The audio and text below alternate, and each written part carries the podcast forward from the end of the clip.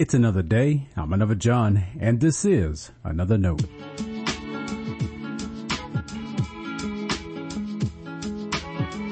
Today's edition of Another Note is titled, We Are Moving.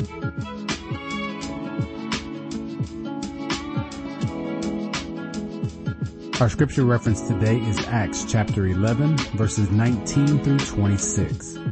As always, may the Lord add a blessing to the reading and hearing of His holy word.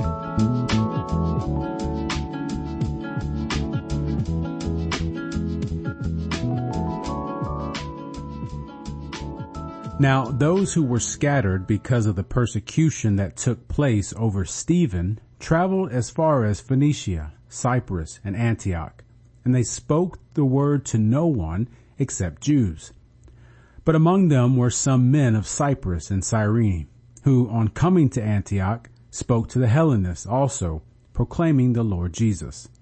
The hand of the Lord was with them, and a great number became believers and turned to the Lord.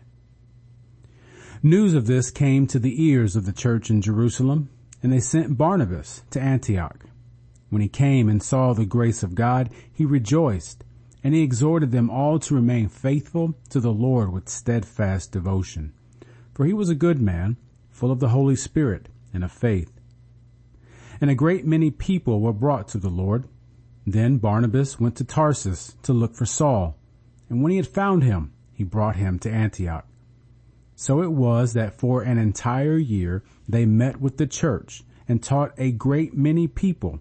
And it was in Antioch that the disciples were first called Christians. This is the word of our Lord. Thanks be to God.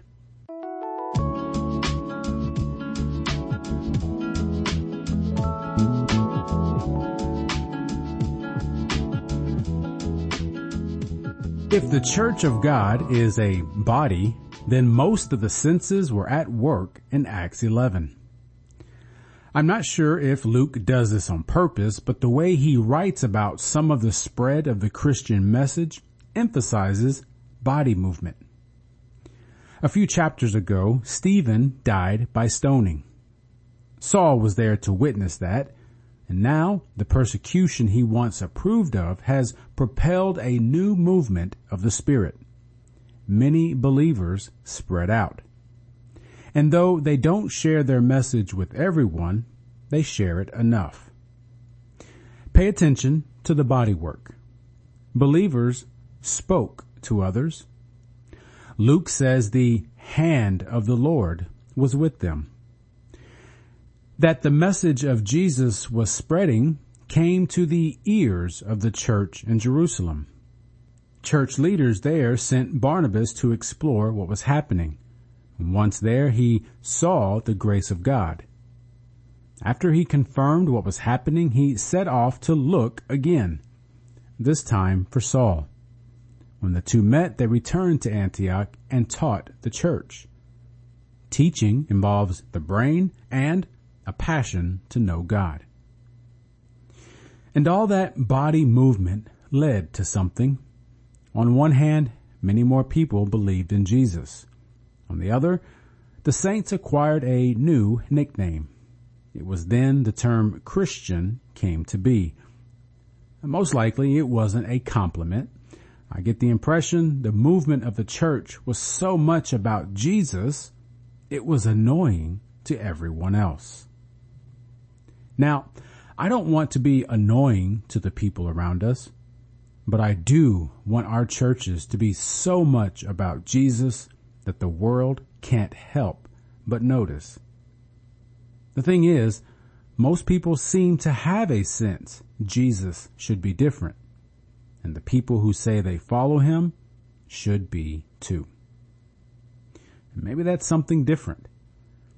The movement we see in Acts 11 is Christ centered. What the people are telling, seeing, hearing, and learning is Jesus. A lot of churches today do a lot of self promoting. Come see our worship. Come listen to our bands. Join our groups. Support our vision. It's totally possible for all that to be Christ centered, but it's just as possible for it to be church centered. So how do we ensure our movement as the body is pointing to Jesus first and foremost? How do we know if we're advertising instead of evangelizing? We need to be moving, but we need to be moving in the direction of Jesus. Stay blessed. Thanks for always supporting another note. This is our daily devotional. I'll keep writing and recording as long as you keep listening and we keep growing. If you ever find another note on iTunes or anywhere else podcasts are available, make sure to leave a review so others can join us. And the easiest way to connect with me is online at anotherjohn.com. God be with you.